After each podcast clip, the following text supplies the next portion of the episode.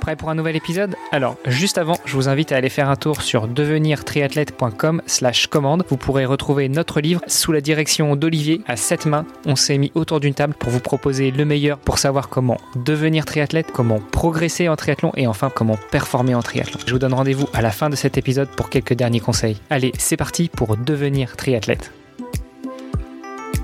Salut les sportifs, c'est Armano. Allez, encore une petite annonce juste avant de commencer cet épisode. Tout d'abord, je m'excuse, je rencontre véritablement de gros problèmes de connexion en ce moment et je n'ai pas pu participer pleinement à cet épisode. Et puis, vous l'entendrez, il nous manque les quelques premières secondes de l'interview de Katia.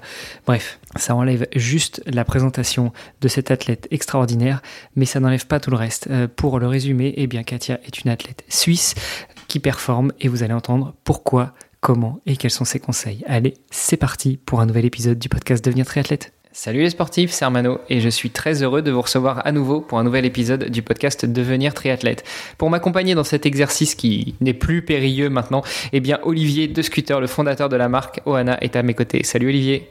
Salut Armano, salut à toutes et à tous. Et cette semaine, nous avons à nouveau une invitée euh, suisse. Euh, je veux parler aujourd'hui de Katia Char. Bonjour Katia. On a eu un petit peu du mal à, à setuper le call, mais ça y est, c'est bon, c'est réglé. Donc on va, on va s'en sortir et euh, nos auditrices et nos auditeurs vont avoir la chance de t'entendre t'exprimer. Katia, la, la, tradition dans ce podcast, c'est de tendre le micro à notre invitée pour qu'elle se présente. Est-ce que tu pourrais nous en dire plus sur toi? Qui est Katia Cher J'habite ici euh, pour euh, l'entraînement parce que c'est le nouveau centre national de Suisse Triathlon. Et sinon, j'ai toujours aimé faire du sport. J'ai commencé assez jeune, j'ai toujours fait du sport. Je voulais toujours faire comme les grands. Et donc, euh, j'étais assez sportive. J'ai commencé par la gym, un peu, enfin, la gym du village, ce que tout le monde fait. Et ensuite, euh, bah, il y avait des petits cross là et du coup j'ai commencé à faire ça. Et c'est drôle parce que petite anecdote euh, quand j'ai quand j'ai fait mon premier cross euh, normalement tous les parents ils allaient avec les enfants et ma maman elle pouvait pas m'accompagner parce qu'elle a mal au genou et alors je suis partie avec une autre maman et et euh, après le milieu du parcours euh, cette maman elle me dit mais tu sais tu peux courir plus vite si tu veux. Le but c'est de gagner la course et une fois que je me suis rendu compte, j'ai couru jusqu'à jusqu'à la fin de la course et à la fin je suis arrivée quatrième et quand j'ai vu les résultats, j'étais un peu bah, toutes les trois les trois premières ont reçu une médaille et j'étais un peu fâchée contre ma maman parce qu'elle m'avait pas expliqué que c'était une course. Et à partir de là, ben, elle s'est rendue compte que ouais, j'aimais bien le, jeu de, faire la course, quoi. Et, et donc ensuite, j'ai fait plusieurs petits crosses comme ça. Ensuite, euh, comment je suis arrivée au triathlon? En fait, juste. Attends, et t'avais, t'avais quel âge euh, pendant ce, ce, premier, cette première course? Euh, Je sais pas exactement quel âge j'avais, mais je pense que j'étais, j'étais assez petite parce que c'est, c'est les gyms euh, que tu fais avec euh, les parents. Ouais, ça s'appelle parents-enfants. Et, et c'est quoi, c'est quoi Non, quelque chose tu... comme ça. D'accord, t'avais 6 ans, oui, parce que tu, enfin, pour ne pas comprendre que c'était une course, j'imagine Ouais. que t'étais quand même assez jeune. Euh, et c'était euh, cross, c'était course à pied, hein, c'est ça Ouais, ouais, ouais. Exact. Et donc ça, ça a été le déclic, c'est ça À 6 ans, tu t'es dit, ok, bon, bah en fait, euh, en pas- fait, une pense- course c'est marrant, il faut gagner. Ouais. Ouais, je pense que j'aimais, bien faire la course, quoi. Ok, c'est marrant parce qu'on en parlait justement là dans un épisode il y a, y a, y a pas longtemps avec euh, Lohan du voisin qui est aussi une athlète euh, suisse d'ailleurs, qui euh, qui racontait qu'elle était mauvaise à l'école et que c'était pas forcément, euh, enfin c'était voilà, elle se donnait pas euh, à fond et, et pareil en athlétisme aussi jusqu'au jour où en fait elle a elle a commencé le triathlon et puis en fait euh, bah elle a, je crois qu'elle a fait deuxième sur un triathlon, elle a, voilà, elle est montée sur le podium et là elle s'est rendue compte en fait elle a eu un déclic elle s'est dit ah bah en fait euh, euh, en fait, euh, la compétition, j'aime bien ça, et j'ai envie de ressentir ces émotions, etc. Donc c'est ça a vraiment été un déclic, et euh, voilà. Et toi, ce déclic, tu l'as eu peut-être un petit peu plus tôt, donc à 6 ans, tu disais, mais mais c'est un peu similaire, quoi. C'est marrant. Ouais, ouais, justement, à un de ces petits cross, euh, j'ai rencontré mon, mon premier coach de triathlon, qui a été mon coach euh, pendant 10 ans, en fait. Enfin, ces 10 dernières années, jusqu'en 2021, euh, Marc Rod. Et en fait, c'est lui qui m'a vu à une de ces petites courses parce que justement, il habite dans le village d'à côté et sa fille, euh, elle avait presque le même âge que moi, Audrey. Et, et donc, il m'a proposé de- d'essayer le triathlon. Et ensuite, euh, bah là, je devais avoir 10 ans parce que j'ai fait mon premier triathlon à 10 ans. Et ensuite, j'ai commencé justement là le, le triathlon. ah ouais, j'ai commencé en parallèle aussi la natation parce que bah, je, je, crois que mes parents, ils avaient un peu peur parce que j'ai une grande sœur qui a 6 ans de plus et un grand frère qui a 8 ans de plus.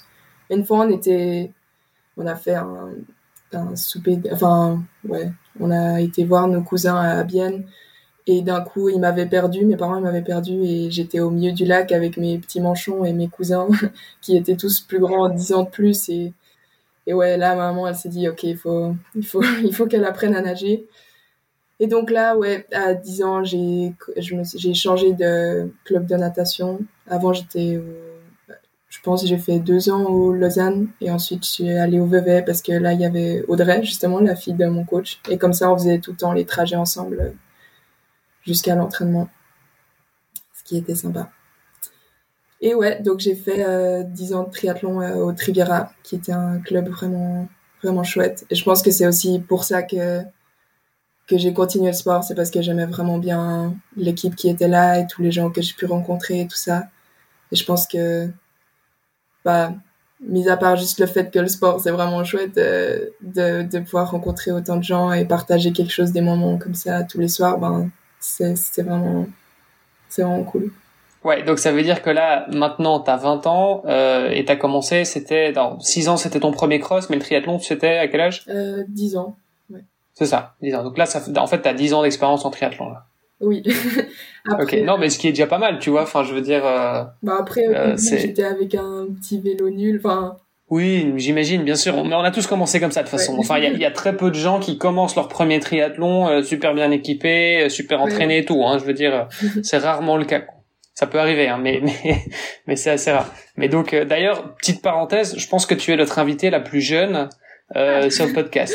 okay. Je crois qu'on a jamais eu, euh, on a on a on a déjà eu des. Il y avait Julie Molo qui avait 23, je crois à l'époque, Sam Laidlow aussi. Euh, donc il y en a il y en a eu quelques uns, mais mais euh, je pense que pour le coup, t'es la plus jeune là. Ok, bah j'espère que je vais quand même pouvoir apporter quelque chose. Bah j'ai un peu un peu ah bah un autre, un autre bien sûr un autre, un, autre point de vue euh, voilà c'est ça et puis là le point de vue de la génération Z oui. Ok, mais donc c'est avec là, là maintenant, tu as 10 ans de triathlon. Et comment tu as évolué? Ça s'est passé comment ces, ces 10 dernières années euh, euh Bon, tu as commencé le triathlon, tu avais déjà eu le déclic, ça faisait 4 ans que tu avais eu le déclic de la compétition. euh, mais mais euh, mais comme, enfin, comment ça s'est passé? Euh, Ça s'est passé comment? Tes, allez, tes premières compétitions en triathlon ouais. Bah les premières compétitions, vraiment juste fait pour le fun. Et après bah il y avait plein d'autres filles dans mon club du même âge, donc c'était vraiment bah, c'était vraiment une belle expérience pour moi de, de pouvoir, enfin juste j'avais trop de plaisir d'aller à chaque entraînement et tout ça. Et moi j'ai toujours nagé dans un club euh, à côté quand même euh, du club de triathlon parce qu'il n'y avait pas assez d'entraînement vraiment de natation. Et je pense que c'est vers mes 12 ou 12 13 ans où je me suis vraiment focus sur le triathlon. Parce qu'à côté je faisais encore euh, du ski de compétition pas mal. Et ouais ça m'a ça prenait vraiment beaucoup de temps. Et bah là, je pense à 13 ans, quand, en gros, quand j'ai fini l'école obligatoire, 14 ans, euh, on finit à quel âge? 14, 15 ans. là, je me suis vraiment focus euh, à fond sur le triathlon où j'étais, j'étais vraiment beaucoup plus motivée. J'ai commencé le gymnase j'ai fait trois ans de gymnase euh, en sportif à Lausanne. Ce qui était bien là, donc mes journées, ça se résumait. Le lundi, on est toute la journée en cours. Et ensuite, mardi à vendredi, c'est seulement le matin. Et donc l'après-midi, euh, j'avais les entraînements. Et ça faisait vraiment des longues journées parce que je partais le matin assez tôt. Parce que bah, justement, j'habite un peu euh, dans la campagne, donc euh, ça fait bien 40 minutes à une heure pour aller jusqu'à Lausanne. Du coup, bah, je partais le matin, j'avais les cours et ensuite je restais à midi là, ensuite je nageais l'après-midi. Ensuite, j'avais peut-être encore un entraînement le soir et ensuite, ben, je rentrais à la maison. Enfin, souvent, on venait me chercher parce que ouais justement je m'entraînais sur Vevey Montreux et j'avais l'école à, Lausanne. Et faire Vevey Mézières c'est vraiment embêtant transport public. Donc euh, merci à mes parents qui ont fait taxi pendant 10 ans. Et ouais ensuite il y a eu le ils se sont ils se sont rattrapés pour euh, pour pas t'avoir donné le, le, pour pas t'avoir expliqué comment fonctionnait la la, la course c'était leur manière de se rattraper euh. oui oui ils sont plus que rattrapé avec le fil du temps. Et c'était vraiment à fond derrière moi. Ce qui est bien et des fois peut-être euh, peut-être des fois ça nous fait un peu oublier que c'est vraiment nous qui, enfin c'est vraiment moi qui qui aimais ça quoi. Et justement, je me suis retrouvée un peu. Bah là, en 2020, il y avait le Covid et justement, j'avais plus le gymnase. Enfin, on ne pouvait plus aller en cours et je pouvais plus nager, donc plus d'entraînement vraiment fixe. Et ouais, j'ai plus que couru pendant deux mois. Et ensuite, euh, ouais, en fait, la saison 2020, c'était vraiment un peu c'était vraiment un peu le moment n'importe quoi. Moi, je te rassure, c'était n'importe quoi pour tout le monde. Ouais, ouais, ouais. Mais du coup, il y a des périodes où je m'entraînais bien, après, je m'entraînais de nouveau plus bien, et à la fin de 2020, euh, je commençais plus qu'à faire des sorties, et ouais, euh, à un moment donné, je me suis, je me suis un peu posé la question, en fait, pourquoi je faisais, pourquoi je faisais du sport, de compétition. et ouais, là, je me suis vraiment remise en question et j'avais, j'avais presque, en fait, j'avais envie d'arrêter, où j'avais, j'avais, j'ai perdu cette motivation, j'avais plus qu'envie de, d'être là avec les copains et tout ça. Et pourquoi t'avais perdu la motivation? Parce qu'il y avait plus de courses? Il y avait plus de courses, je pense que ça, ouais, ça m'a pas mal euh, démotivé. Et je pense que j'ai perdu la motivation parce qu'il y avait plus, plus vraiment d'entraînement avec tout le monde. Et, et ouais, j'étais, juste, je faisais beaucoup de sorties chez moi le, le soir, tout ça. Et je me suis dit, bon, en fait, en fait, je me suis posé la question pourquoi je fais des compétitions? En fait, moi, je suis pas vraiment quelqu'un qui où j'ai pas besoin de montrer que je suis meilleure que les autres ou je sais pas. En fait, c'est un peu ça la compétition et tu te dis mais au final, je me sens assez bien moi-même pour pas avoir besoin de me comparer aux autres et et ouais, j'avais un peu tout ce processus en tête et je me suis dit mais pourquoi je fais ça en fait? Et j'avais l'impression de le faire euh, au final seulement parce que ça a toujours été comme ça. Et là, en fait, j'étais inscrit à l'armée en sportif d'élite pour euh, la saison 2021 parce que j'avais fini euh, mon gymnase. Et euh, je sais pas si vous savez ce que c'est. En, Suisse, on a l'armée suisse qui nous soutient en sportif. Ah, attends, pour le, pour le, gymnase, pour ceux qui qui sont pas suisses. Ah, le gymnase, c'est c'est comme le lycée, c'est le bac. C'est enfin. Ok, mais donc le gymnase, c'est enfin c'est l'école normale, mais juste avec avec du, du sport. Enfin, c'est des horaires aménagés pour que tu puisses faire du sport en parallèle, c'est ça? Ouais, exactement. Ouais. Ok. D'accord. Et donc là, et donc et là, tu, après, t'as commencé, donc en fait, à travailler à l'armée en tant que euh, athlète élite, ce qui ce qui existe aussi euh, en France et en Belgique. Euh. Ouais. Bah, en fait, on a la période de recrutement qui dure euh, six mois où justement on est là et il y a, je crois, 60 athlètes qui sont sélectionnés euh, dans plusieurs sports. Et justement, là, on était cinq euh, du triathlon. Et justement, on s'entraîne euh, dans le centre. Là, c'était à Macolin.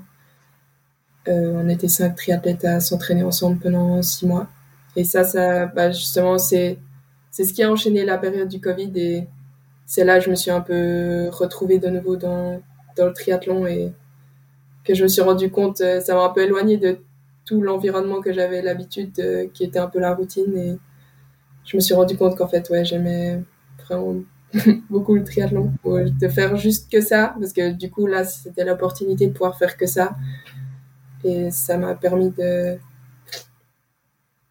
de vraiment ouais, me rendre compte que c'est ce que je voulais faire. C'est un sacré pari que tu as pris quand même, parce que sorti du lycée, euh, intégré directement à l'armée avec comme objectif de devenir sportif euh, élite euh, qui représente la Suisse et qui est embauché par l'armée, euh, sans, sans même être certaine que hum, ça te plaisait encore, que tu y trouvais ta motivation, que tu y trouvais un intérêt, c'était un peu risqué, non?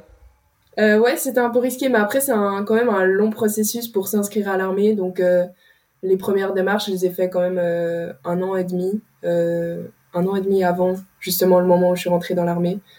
Donc, euh, donc je crois que je me suis pas vraiment posé de questions. Je, je me suis dit ouais, je veux faire, je veux faire que du triathlon et bah je crois que je me suis pas vraiment posé la question ce que ça représentait en, en, en réalité. et je me suis juste lancée comme ça et au final, ben, je crois que la vie est bien faite et, et ça a fait que ça me convient vraiment bien.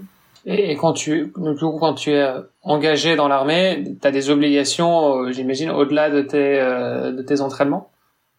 Euh, Justement, quand, quand tu signes le papier avec l'armée, si tu as une blessure ou si tu arrêtes le sport, tu dois quand même continuer, enfin, tu dois quand même servir ton pays. Enfin, et du coup, continuer les jours d'armée en l'armée normale, pas pour les sportifs. Donc ouais, c'est vraiment un, engagement à prendre quoi. Et, ça, c'est quelque chose que tu as déjà fait? Ça t'est, enfin, ça t'est déjà arrivé? Ou pas du tout pour l'instant? Toi, t'es juste, tu fais tes entraînements et. Euh... Euh, non, bah justement, il y a les six mois de, de recrutement et ensuite euh, chaque année, tu euh, as jusqu'à 130 jours de, de cours de répétition. Et donc là, bah moi, c'est compter des jours d'entraînement au centre ou avec ou un camp d'entraînement avec l'équipe nationale ou comme ça. Donc j'ai encore jamais fait quelque chose de spécial pour l'armée. Mais si j'arrête le sport ou si je suis blessée ou comme ça, oui, je vais devoir faire des jours euh, pour l'armée. Et, faire des jours pour l'armée, ça veut dire quoi? Parce que finalement, là, tu as fait ces six mois de sélection. Est-ce que vous êtes formé à un métier spécifique? Ou est-ce que, euh, bah, justement, en cas de blessure ou en cas d'arrêt de ta carrière sportive, tu vas devoir euh, te former au sein de l'armée à une mission, à un poste spécifique? Alors, ce qui est bien pendant ces six mois, justement, bon, on apprend un peu des choses de base, mais on fait pas de choses avec les armes ou comme ça parce qu'on n'a pas assez de temps. Mais on fait justement deux semaines un peu un cours euh, JS, qui nous permet que si on est blessé, on puisse euh, donner les cours de sport euh, aux soldats d'armée normale. Donc, je pourrais, je pourrais être prof de de sport entre, Ok, la, reconversion est pas encore préparée. Euh. Et en général, ça c'est quelque chose qu'on fait. Euh, enfin, ça dépend, hein, mais tu peux, tu peux effectivement euh, te reconvertir dans plein d'autres choses par la suite. Mais on a l'exemple de, Frédéric Van Leert qui, était lui dans l'armée en Belgique et qui a pris sa retraite. C'était il y a c'était il y a un an ou deux, je sais plus. Euh, mais donc il s'est retiré du triathlon euh, professionnel et aujourd'hui il est instructeur euh, toujours dans l'armée quoi. Mais donc il continue, euh, il continue là-dedans. Ouais, c'est ça, il y a deux ans. Toi, c'est ton, c'est ton objectif aussi, c'est de te dire bon en fait moi je vais travailler dans l'armée et, l'important c'est de continuer là-dedans ou bien t'as as, d'autres choses en tête, t'as peut-être envie à un moment de je sais pas, de, de, de, rediriger vers autre chose. Après, encore une fois, t'as 20 ans, c'est peut-être un peu, peut-être encore un petit peu jeune pour se poser ce genre de questions. Là, tu, je pense que t'as encore une belle carrière sportive devant toi. Euh, alors, mon objectif, c'est pas forcément de travailler pour, euh, pour l'armée en dehors vraiment du sport. Euh, bah, en ce moment, je, je, je commence mon troisième semestre euh, d'économie euh, en, à une, en unidistance. Ah d'accord, donc tu étudies en parallèle. Okay. Ouais, exactement. Du coup, j'ai quand même, enfin, ça va me prendre euh, trois, euh, quatre ans et demi pour un bachelor, euh, justement en, économie et management. Et ensuite, bah, je pense que je vais faire un master. Mais après, je prends, je prends les choses une après l'autre. j'ai fait déjà deux semestres qui sont plutôt bien passés, mais justement, j'ai remarqué le semestre d'été quand tu as les compétitions et que tu as les examens en même temps, euh, en juin, comme ça, c'est, ça devient, ça prend beaucoup d'énergie et bah tu te rends compte que du coup tu manques quelques séances clés ou enfin tu fais vraiment entraînement études entraînement études et tu peux pas être complètement focus pendant l'entraînement et tu es un peu fatigué déjà avant. Et donc ouais je me rends compte que que c'est pas c'est pas autant facile que ce qu'on croit et je sais pas à quelle vitesse je vais avancer parce qu'au début je me suis dit ouais c'est bon quatre ans et demi ça je vais faire tout à la suite même je, peux avancer plus vite donc je me suis dit en quatre ans j'aurais bouclé ça mais en fait euh, je me rends compte que peut-être je vais plus prendre mon temps et faire en plus d'années. Mais je sais que bah, j'ai toujours ça sur sur quoi m'appuyer. Et en même temps, ça donne envie, quoi. Enfin, moi, si je pouvais, si je pouvais m'entraîner toute la journée, être payé pour ça, et euh, et, et, le reste du temps, bah, j'apprends et, et j'étudie. Moi, je, enfin, moi perso, euh, je sais tout de suite. Hein. ouais, c'est sûr que que c'est un bon train de vie là. Je pense que je suis dans la bonne direction, c'est c'est ce qui me plaît, ouais, c'est sûr. Trop cool. Bon, et si on revient un petit peu euh, bah, au triathlon directement, enfin aux, compétitions.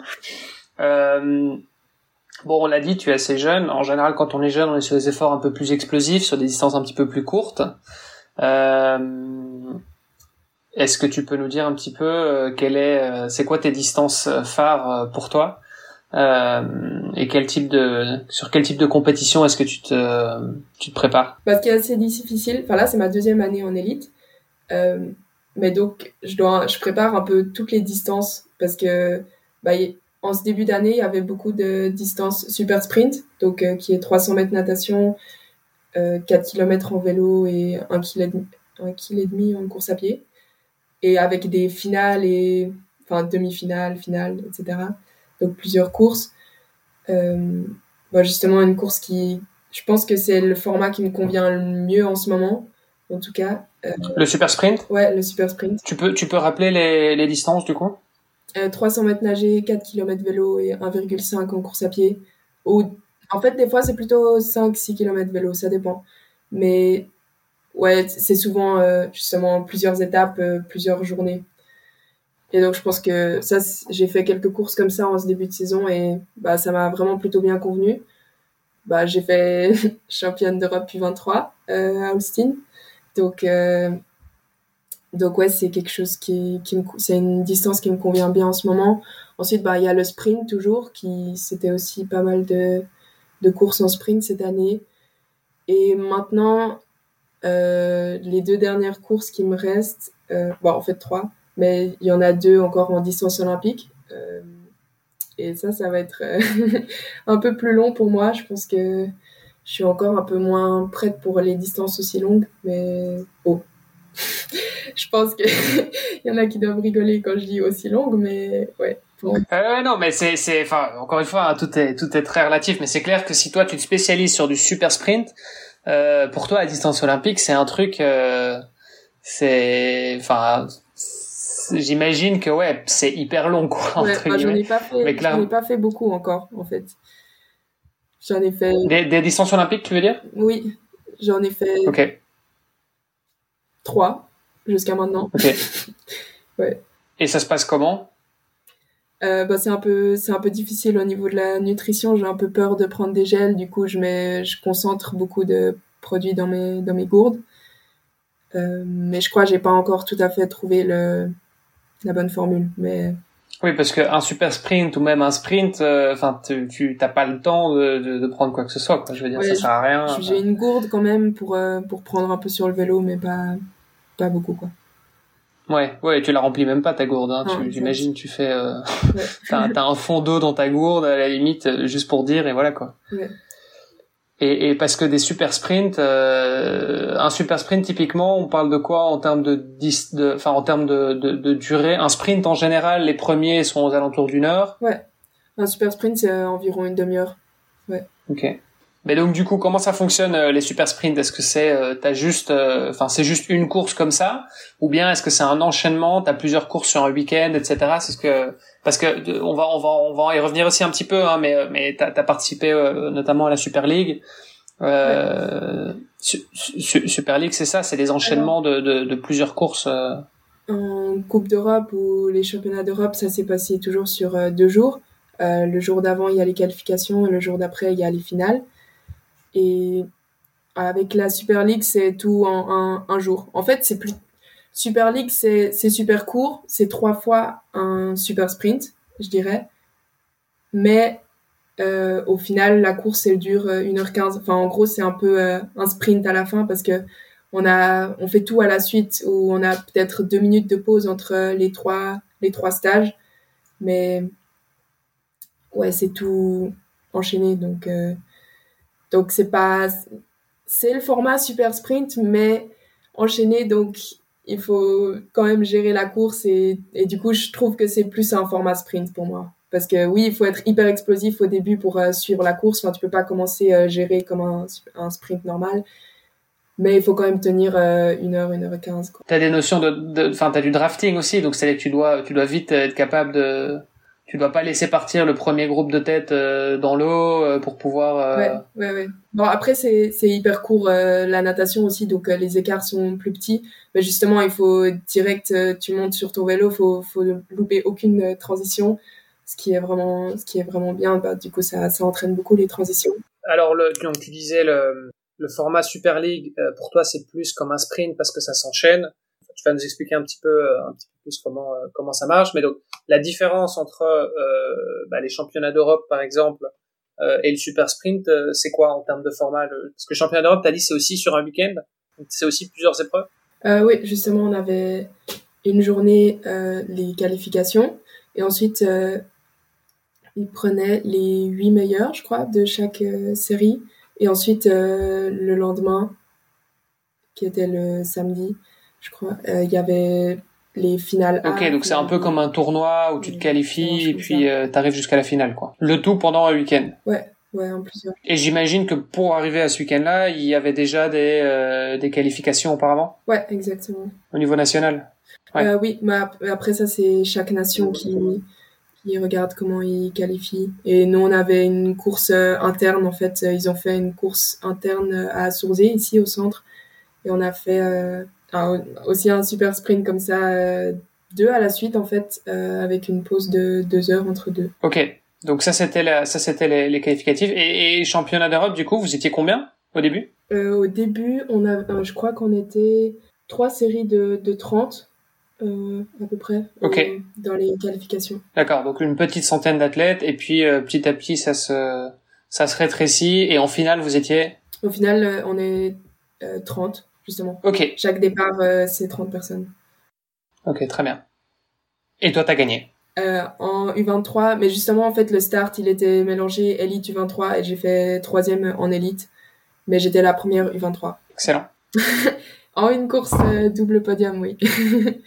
oui, c'est vrai que c'était c'était un peu spécial, mais c'était c'était chouette. Ils avaient, en fait, c'était la deuxième fois qu'ils faisaient ça. 2021, c'était la première fois à Kitzbühel. Et cette fois, la deuxième fois, c'était à Olsztyn, en Pologne. Grosse surprise pour toi ou tu t'y attendais, t'étais confiante? Euh, Non, j'étais pas confiante. bah, quand j'ai regardé la start list, euh, je me suis dit, ah ouais, quand même, euh, il y a 10 niveaux et donc, va falloir, va falloir performer. Enfin, si t'as toujours un peu la, vraiment le stress avant la course, quand tu moi à chaque fois quand je regarde la start list avant la course parce que du coup tu regardes le jour avant qui a qui est passé dans la finale. Et ouais moi ça ouais. Va va falloir faire une bonne course pour euh, pour pouvoir avoir un, résultat ou enfin un podium. Mais je crois ouais je crois je me je me focus pas trop euh, sur euh, sur le résultat vraiment au final. Je me dis bon on laisse cette start list de côté et juste faut faire euh, ce que je sais faire et le mieux que je peux, quoi. Et ça s'est passé comment cette, euh, cette, dernière course du coup? Euh, Bah, je suis sortie un peu moyen de l'eau plutôt derrière, mais bon, ça c'est souvent mon cas. Et j'ai fait vraiment une transition rapide et j'étais à l'arrière parce que justement le, groupe il était vraiment étendu. Et là j'ai direct, je me suis dit, enfin il faut tout il faut tout essayer. J'ai vraiment était direct à fond au vélo pour, euh, pour être euh, en un, en un tour. Il y avait quatre tours en vélo. En un tour, j'étais, j'étais déjà dans le premier groupe devant. Et ensuite, euh, j'ai pas mal l'idée avec, avec quelques autres filles. Et au dernier tour de vélo, donc le, début du dernier tour, j'étais devant et, et derrière moi, il y a eu quelques filles qui sont tombées mais pas, pas juste derrière moi. Il y avait, il y avait un trou. Et justement là, ensuite, le dernier tour vélo, on, on était cinq filles ensemble. Et ouais, ça s'est joué à la, à la course à pied. J'ai juste, j'ai juste tout donné euh, ce, que, ce que je pouvais. Parce que c'est tellement court que ouais, t'as pas le temps de, de gérer l'effort. Ah ouais, non, ça c'est clair, c'est, euh, c'est, c'est à bloc tout le temps, quoi. Parce que tu dis on fait des tours, donc ça, au niveau de l'infrastructure, ça se passe comment? Tu nages euh, C'est en piscine C'est dans un lac ça fonctionne comment? Euh, Ouais, c'était dans un lac et c'était vraiment hyper froid.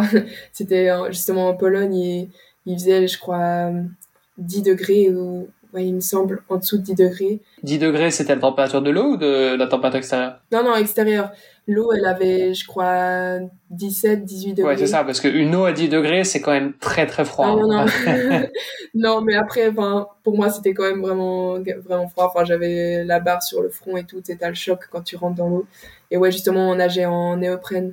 Ok, donc tu nageais en néoprène malgré le fait que ce soit un peu donc parce que c'est quand même du temps en transition. Euh, enfin, en même temps, j'imagine que c'était obligatoire avec la température. Après, il y avait, oui, c'était obligatoire. Il y avait, je pense bien 600, 800 mètres jusqu'à la transition. Enfin, en tout cas, un long bout à courir où là, tu as le temps d'enlever ta, ta néoprène jusqu'au milieu. Et bah, ouais, c'est clair que c'est des choses qu'il faut entraîner pour euh, pouvoir enlever vite la, néoprène. Ouais, parce qu'en en fait, au plus tu réduis la distance, euh, ouais, au plus tu réduis la distance, au plus tu as intérêt à, à, travailler tes transitions, quoi. Tu peux pas. Ouais, bah euh, c'est ça qui fait la différence, quoi. Enfin, t'as 300 mètres de natation, oui, là, il y a déjà une différence qui se fait un peu, mais tu peux presque, tu peux presque déjà un petit peu rattraper euh, en courant jusqu'à la transition ou suivant comment tu fais la transition, quoi. Mhm. Ou tu peux justement louper le groupe euh, parce que tu, tu fais une mauvaise transition. Donc ouais, c'est c'est hyper important. Et est-ce qu'il y a quelque chose qui change au niveau de la transition par rapport à, je sais pas, les transitions longues? Enfin, tu vois, euh, si tu prends des, des, des longues distances, il y en a quand même beaucoup qui aiment euh, prendre le temps de mettre des chaussettes, tu vois. Euh, c'est con, hein, mais, mais bon, j'imagine, là, pour le coup, c'est pas le cas. Non, non, non, pas du tout. Alors là, enfin, c'est vraiment des transitions que, que t'entraînes euh, aussi à l'entraînement. On fait ça, tu mets juste, ouais, t'es, t'es vraiment hyper rapide. Tu, tu t'entraînes à mettre vite ton, ton, ton casque, tu mets vite les choses dans la box. Aussi, je pense que c'est différent euh, que les trucs longue distance parce que là, on a, on a vraiment une box et on n'a pas, on prend pas un petit sac en courant. Ouais, ouais, ouais. La transition, t'as direct ton, ton casque sur ton vélo et Bah, comme sur beaucoup de triathlons euh, distance olympique aussi, euh, c'est souvent comme ça aussi. euh, Enfin, t'as ta Ah. box et voilà. Mais... exact.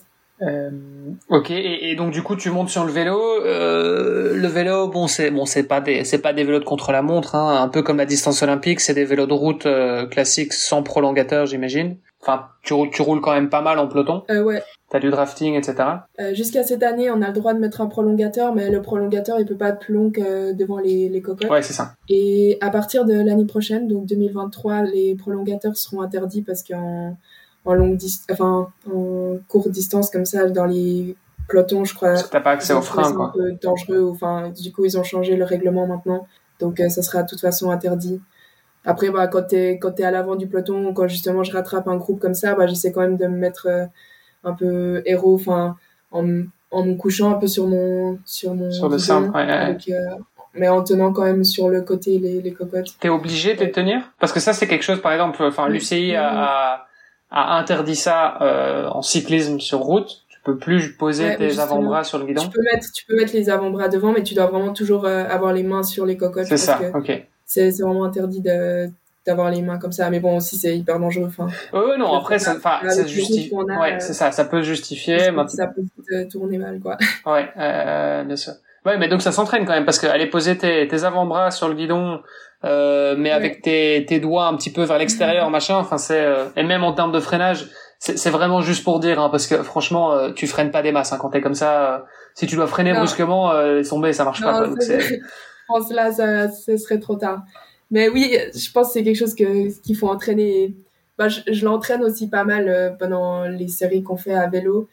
Et je reçois toujours des, des petits commentaires euh, parce que j'ai l'impression, je sais pas, mais j'ai l'impression que les filles, souvent, on est moins euh, focus sur, euh, sur la technique ou genre un peu les détails euh, comme ça, d'être vraiment hyper euh, aérodynamique ou comme ça. Et bah, les gars de, de, mon, de mon groupe maintenant, souvent, ils me disent euh, Mais t'es pas du tout assez héros, tu pourrais te mettre plus comme ça, comme ça.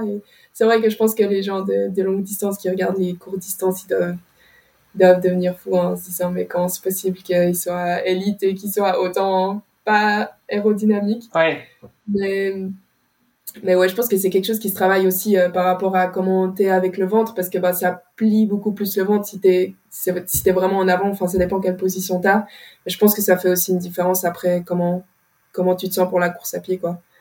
Donc, je pense que c'est quelque chose qu'il faut vraiment pas mal entraîner. Et d'ailleurs, un entraînement que, qui est vraiment clé pour moi, je pense, c'est justement quand on fait les enchaînements euh, euh, vélo course à pied, où là, tu te sens, tu sens vraiment comment ça comment ça se passe quand tu quand tu te mets en position euh, pliée comme ça sur le vélo et ensuite tu t'enchaînes avec la course à pied.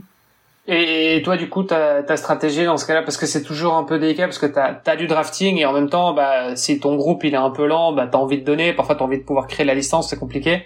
Tu fais comment en général? T'essayes de, enfin, tu prends la tête du peloton ou t'es plutôt en retrait? T'essayes de, t'essayes de rester deuxième ou troisième euh, pour euh, pouvoir quand même euh, rester dans la tête, mais euh, sans trop prendre le vent? Comment ça se passe? Bah, je pense le placement c'est c'est quelque chose d'assez important et qui est difficile et qu'on apprend à, toujours avec euh, avec l'expérience. Mais cette année, bah, j'ai pas mal testé de choses et je me suis rendu compte que que je pouvais encore assez bien courir en, en poussant vraiment sur le vélo.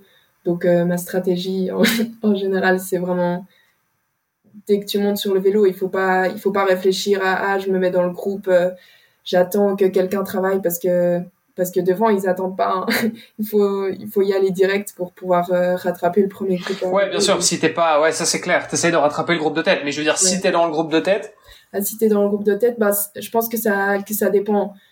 Ce qui est important, c'est pas être tout le temps devant parce que bah justement tu perds beaucoup d'énergie et si les autres elles se reposent euh, derrière toi tout le long, bah je pense que ouais, mais du coup, il y a quand même, tu vois, il y a quand même un moment, enfin moi, ça m'est déjà arrivé dans les courses euh, cyclistes où on est devant.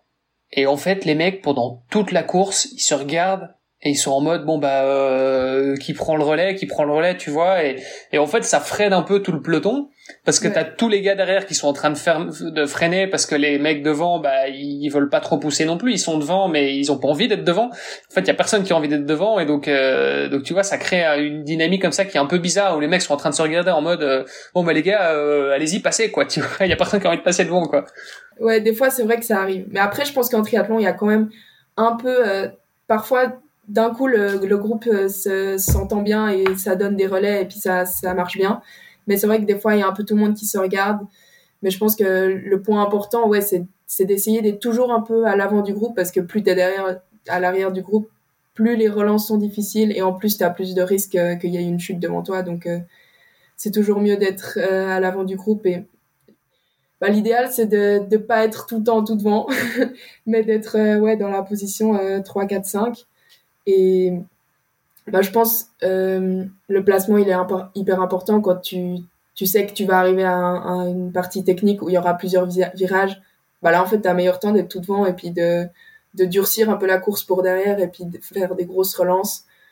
Et ouais, pas trop pas trop se poser de questions. Euh, est-ce que là c'est trop dur, machin. Bah bah ouais, tu, tu fais la course plus dure pour les autres et bah les autres aussi vont devoir euh, pédaler pour euh, revenir dans les roues après un virage quoi je pense que moi j'aime pas trop aussi euh, quand il y a tout le monde qui se regarde comme ça euh, ces situations ouais.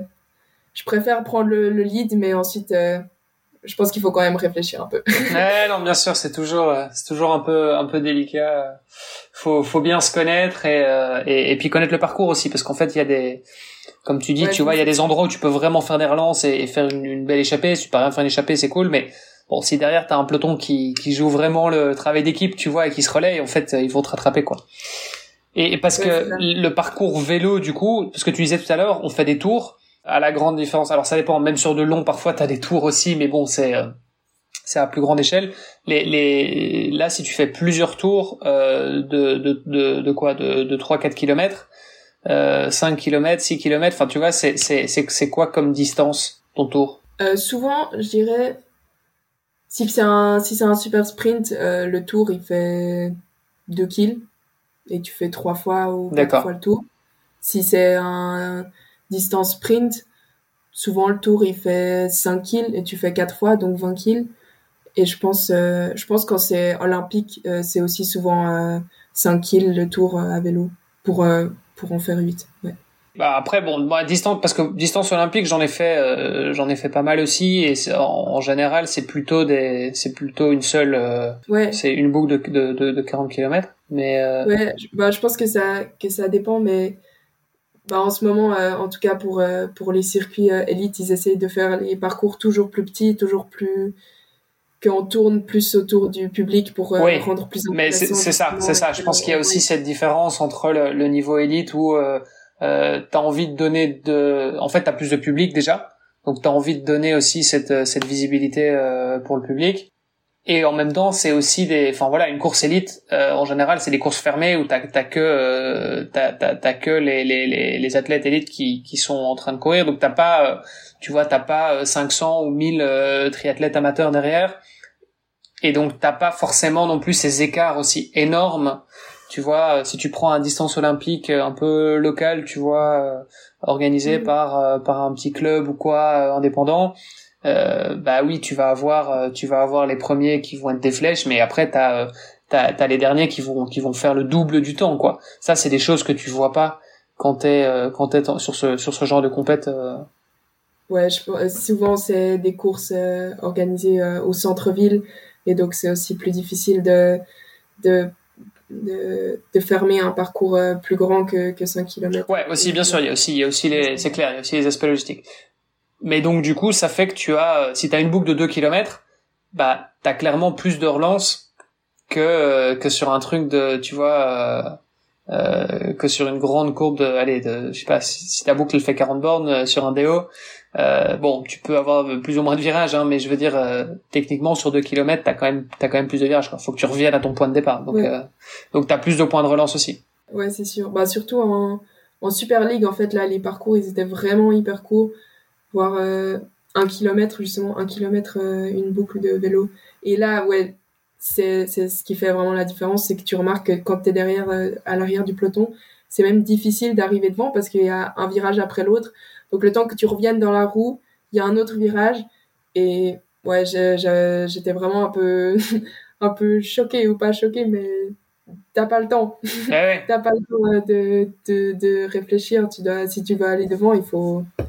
Oui, en fait, et, et, je pense que c'est aussi, euh, pour moi, c'est du triathlon qui est euh, plus plus technique sur la partie vélo, dans le sens où bah, tu dois les gérer ces virages euh, tu dois gérer le peloton, tu dois gérer, enfin tu vois, c'est des choses que t'as pas du tout euh, dans les triathlons longue distance, parce que triathlon longue distance, bah tu te poses sur ton, tu vois, tu, te poses sur ton contre-la-montre euh, et tu pédales, et, et euh, en fait c'est juste de la gestion de, de course, donc c'est vraiment plus euh, gestion de ta, ta, nutrition, gestion de ton, ta fréquence cardiaque, de, de tes watts, etc. et donc c'est très différent. Là où je pense que quand t'es sur des triathlons courts il y a beaucoup plus de technique quoi. C'est comment est-ce que tu vas prendre ton virage euh, euh, pour pour pas perdre de temps, etc. Comment est-ce que tu vas dépasser dans un virage aussi, c'est c'est des choses et ça s'apprend. Hein, et, je pense que c'est aussi un parfois tu sais il y a, y a souvent les cyclistes ont, parfois tendance à à critiquer un peu les triathlètes, à dire bah en fait les triathlètes ils savent pas rouler à vélo. Euh, bon, c'est pas le cas de tous, mais c'est vrai qu'il y a des triathlètes qui, voilà, bon, ils sont, ils sont bons, ils savent, ils savent pousser sur les pédales, tu vois, ils savent envoyer, euh, mais ils ont pas forcément la technique que que pourrait avoir euh, un cycliste euh, parce que le cycliste bah il roule en peloton le cycliste il fait peut-être un peu plus de il fait peut-être du VTT du cyclocross tu vois donc il a il a aussi une aisance sur le vélo que le triathlète a pas toujours.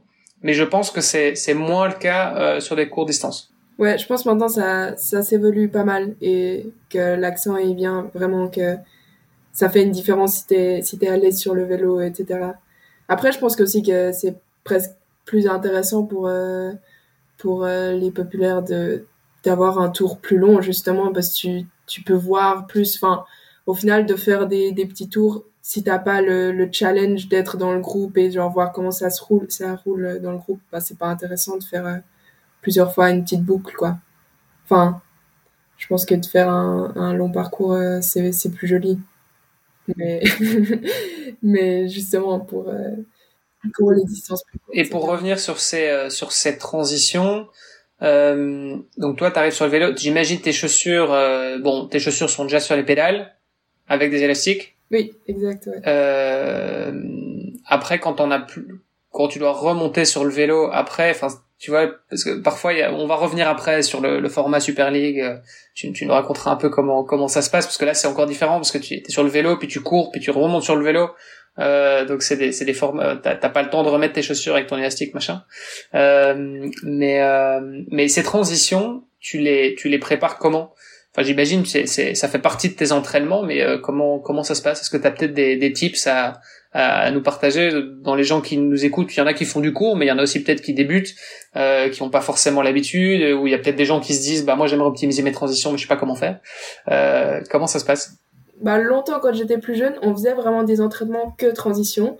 Donc euh, vraiment, il n'y avait pas d'intensité et on faisait juste la course de tu étais à pieds nus, tu courais jusqu'à ton vélo, tu mets vite le casque, ensuite tu, tu pars avec ton vélo en courant parce que bah faut savoir aussi comment courir avec ton vélo vite, comment sauter dessus, etc. Et ensuite tu reviens, tu mets vite les chaussures, tu reviens, tu renlèves les chaussures, descends et tu tu mets vite les, t'enlèves le casque, tu mets vite les chaussures en course à pied. Euh, ça, on a, j'ai fait beaucoup, beaucoup et je pense que, que ça m'aide encore maintenant. Euh, mais maintenant, euh, ce que j'ai dans tous les jours dans mon programme, c'est surtout des séances dures où justement on, on a la pression parce que je pense que ça fait une différence quand t'es quand tu fais ça à calme, ça va tout seul, tu mets ton casque, t'arrives le clipper direct. Mais quand tu arrives euh, d'un effort en course à pied, euh, bah justement tu sors de l'eau, tu cours jusqu'à ton vélo, et que t'es hyper essoufflé, bah, d'un coup, ça va pas, ça va pas la même chose pour mettre ton casque ou retrouver même ton vélo dans la transition. Et je pense que bah, ça, on entraîne beaucoup dans les break sessions euh, en faisant vélo course à pied.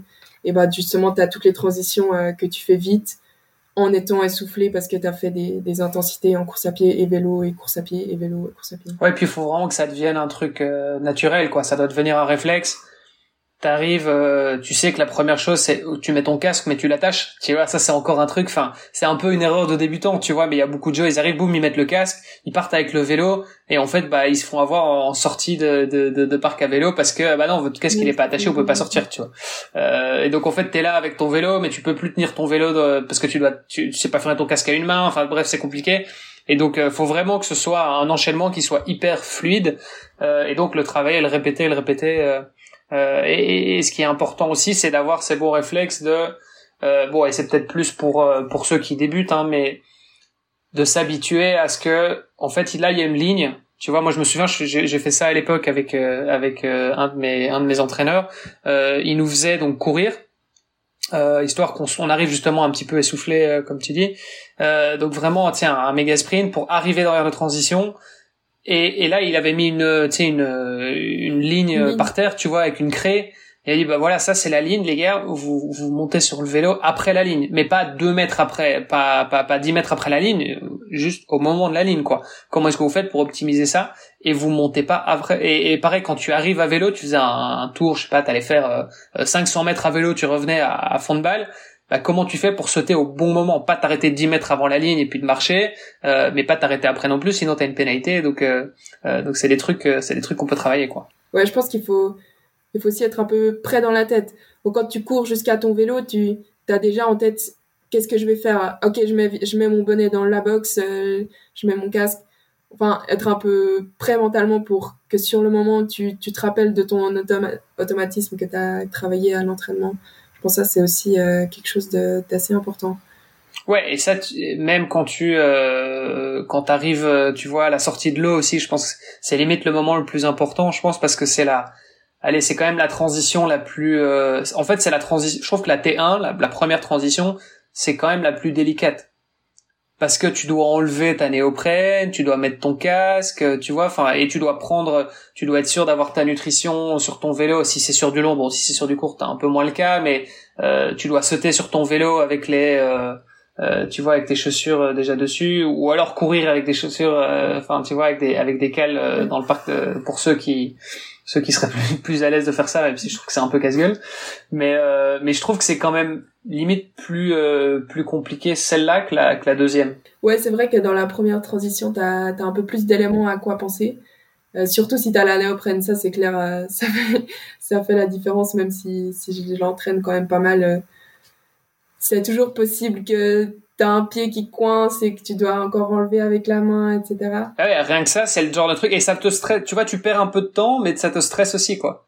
Tu vois, t'as as le côté un peu, euh, ça te, ça tu te dis ah bah merde, ça fonctionne pas, tu vois, et là du coup tu te mets dans un état, euh, euh merde, il y a, y a, un problème, quoi. ouais, justement, ouais, c'est drôle. Euh, en, euh, en, transition à, à, la Super League, il y a à chaque fois un, ton manager qui est là et il te crie dessus. Et en fait, il faut être hyper calme pour faire une transition bien.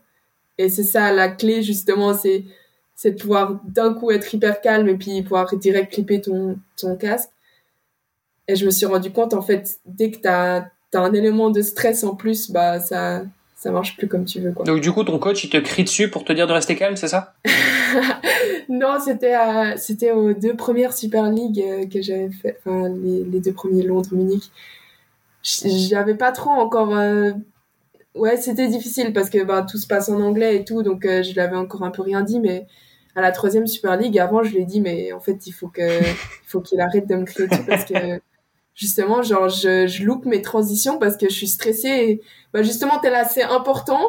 Et, et du coup, bah, du coup, t'arrives pas. Et c'est un peu, c'est un peu embêtant. Mais, hmm. mais du coup, bah, maintenant, euh, les, les deux dernières, là, ils, ils me disaient presque plus rien ou dès que dès que mes pieds étaient dans la dans mes chaussures, là, il me criait dessus, mais mais pas avant quoi. Ouais, et puis il y a, y a, aussi pas mal de petits euh, parce que tu vois, enfin là, je te demandais un peu quels sont tes tes tips en transition. Euh, c'est vrai qu'il y a quand même pas mal de trucs qu'on peut qu'on peut faire et, surtout à la à la sortie de l'eau, tu sais, moi ce que j'ai l'habitude de faire par exemple, si j'ai une néoprène, ce qui arrive quand même souvent, c'est de c'est de venir tirer sur la néoprène au niveau du cou pour faire rentrer de l'eau dans la combinaison. Et comme ça, en fait, une fois que si t'as de l'eau dans la combi, bah après tu peux l'enlever beaucoup plus facilement, quoi.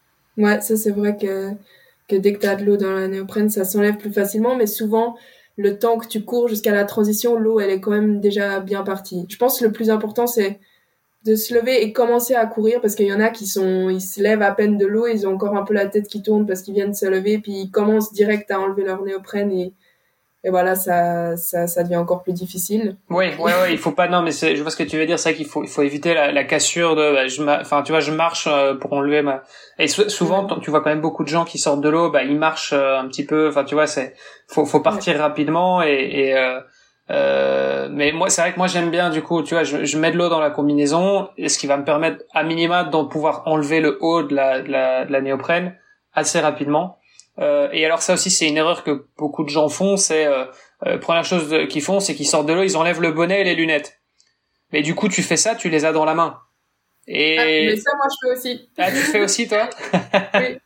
Mais du coup justement. Explique-nous ta technique alors. J'enlève mon bonnet et mes lunettes. Ensuite j'enlève, euh... enfin je détache euh, ma néoprène derrière. Et ensuite quand j'enlève la manche, dans la manche. le bonnet et les lunettes dedans. Enfin du coup je mets je lâche euh, mes bonnets lunettes dans ma manche. Et souvent, ça, ça tient. Oh, ça, c'est encore jamais tombé chez moi. Ok, non, bah, tant mieux, effectivement. Bah, ensuite, t'as, plus besoin de les, de les poser dans le bac séparément de ta néoprène. Tu, ils sont dans ta néoprène. Ouais, ouais, ouais, effectivement, c'est vrai que c'est, c'est vrai que c'est une technique. Euh... Mais oui, je vois ce que tu veux dire. Après, t'as as un peu les, les mains prises, quoi. Ouais, c'est ça. Pour enlever la néoprène. C'est ça. Donc euh, bon, si ça marche pour toi et que t'as l'habitude de le faire, c'est bien. Euh, mais sinon, c'est vrai que de base, c'est bien. éventuellement, première chose à faire, je dirais, c'est quand même euh, remonter les lunettes parce qu'en général, t'as toujours un peu de buée, tu vois pas très bien, donc euh, euh commence déjà par faire ça. Mais mais après, ouais, c'est moi, c'est plutôt enlever la, le haut de la, de la néoprène et puis après, j'enlève mes lunettes et mon bonnet et, comme ça, dès que j'arrive dans l'air de transition, bah, je les jette tout de suite dans le dans le bac ou dans le sac, peu importe. Et, et puis là, je peux enlever le, le, le reste de la néoprène, quoi. Et alors après, ah oui, mettre euh, mettre euh, de, de, de, la vaseline au niveau des poignets, au niveau des, des chevilles, etc. Bon, c'est des choses qui semblent euh, évidemment très très naturelles et, et, et évidentes pour beaucoup de gens, mais pour ceux qui débutent, c'est pas c'est pas toujours le cas. Donc. Ouais, bah je crois la la vaseline, c'est quand même un un automatisme que j'ai pas encore euh, forcément. Ah bah voilà, bah comme quoi on peut être championne d'Europe et faut trouver quelqu'un qui te le met et si t'as pas si le coach il est euh, de à un autre endroit et qu'il est pas vers toi comme ça et que t'as ou que t'as pas ta vaseline avec parce que t'as déjà posé toutes tes affaires juste avant le, départ. Et enfin ouais, moi je vais pas risquer forcément de mettre euh, de la vaseline avec mes mains sinon j'en ai plein les mains quoi. Et ça c'est pas c'est pas bien pour nager ça. Mais donc ouais, c'est pas forcément évident même. Euh... Pourquoi tu dis c'est pas bien pour nager? Bah si t'as de, de la vaseline sur les mains, après tu, tu glisses dans l'eau. C'est bien de glisser dans l'eau, non? Non, bah non.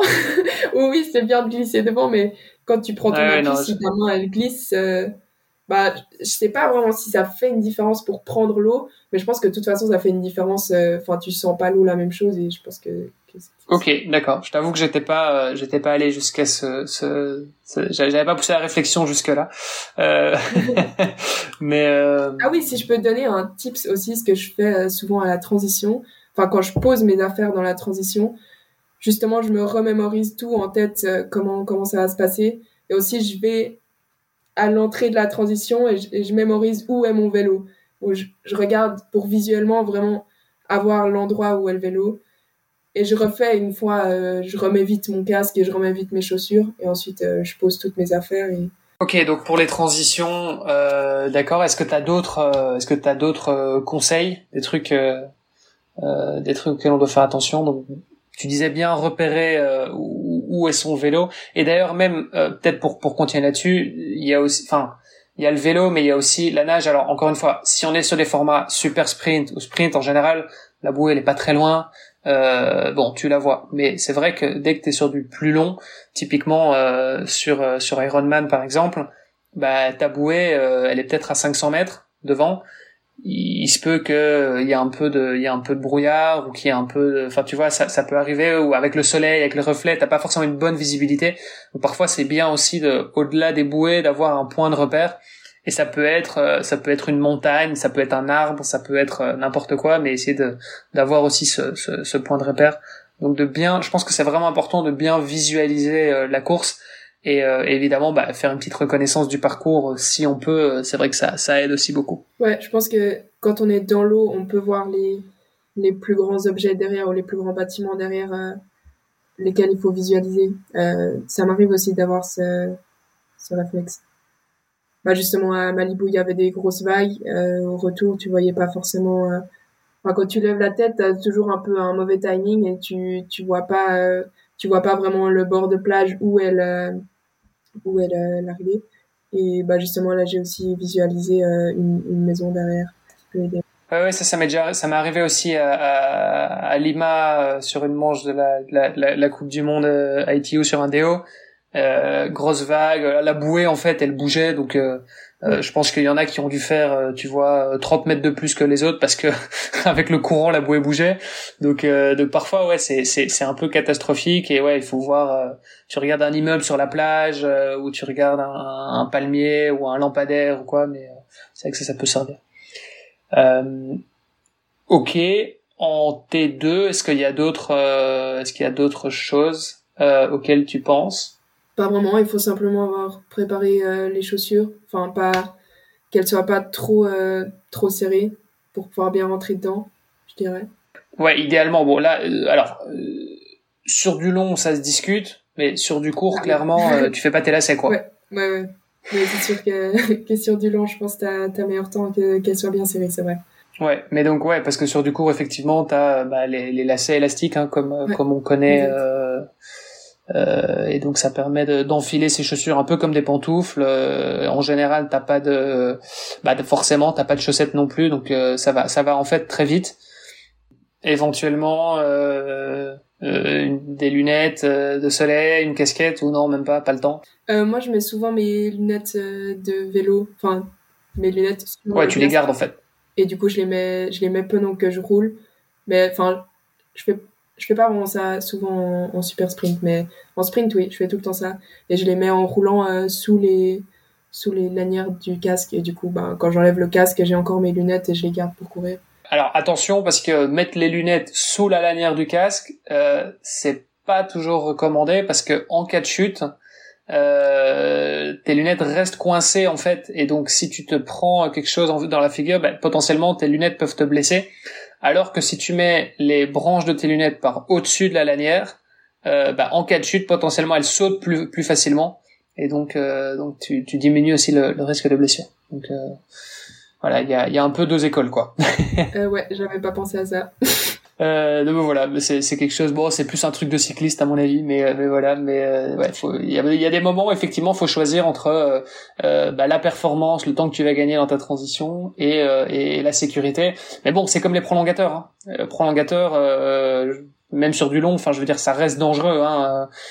moi, j'ai eu une chute il y a un an parce que j'étais sur mes prolongateurs. Alors, c'était pas juste à cause de ça. Hein. Y a il y a quelqu'un qui m'a coupé la route. Mais mais je veux dire euh, j'aurais pas été sur mes prolongateurs. Bah potentiellement j'aurais pu freiner plus tôt.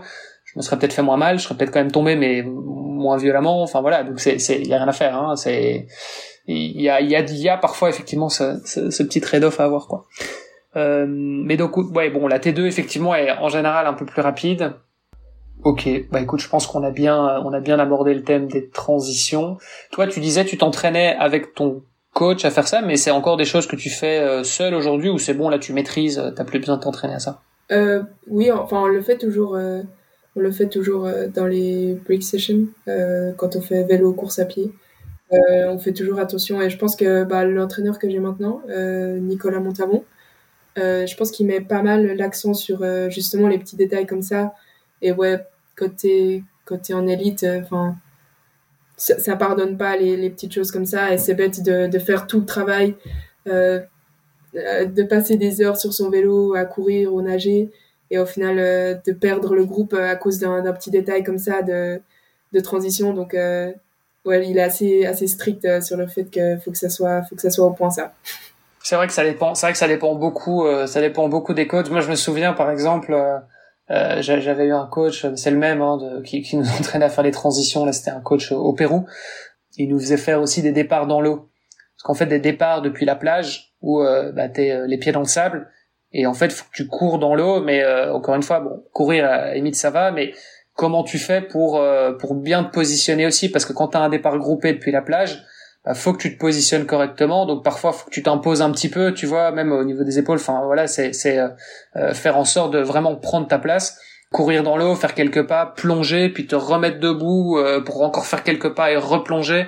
Ça, c'est des techniques aussi, c'est des trucs. Bah voilà, si tu les as pas entraînés, tu le sais pas, tu perds du temps quoi. Ouais, ouais bah il y a un point justement s'entraîner à à starter avec les autres. Ça, tu peux aussi faire en piscine, mais je pense que c'est le point, ouais, par exemple, les plages, quand tu as un start sur la plage, ben, chaque plage est un peu différent, euh, comment l'eau, elle devient direct plus profonde ou pas, ou combien de sauts tu peux faire. Je pense que ça, c'est un truc à, à tester avant la course, quoi. Ça, c'est clair que ça peut faire pas mal la différence. Et puis, bah, si dès le start, euh, tu es un peu derrière, euh, après, tu es, je pense, pas mal bloqué.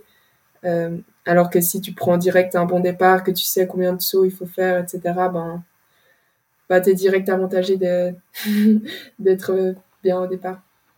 Ouais, je, me souviens, c'est quelque chose qui m'avait frappé parce qu'on avait fait, on avait fait ces exercices et, euh, donc j'étais avec euh, euh, des, gars qui étaient, mais ils étaient dans l'équipe nationale de, tu vois, de triathlon. Bon, moi, je suis, je suis un humble amateur, donc rien à voir.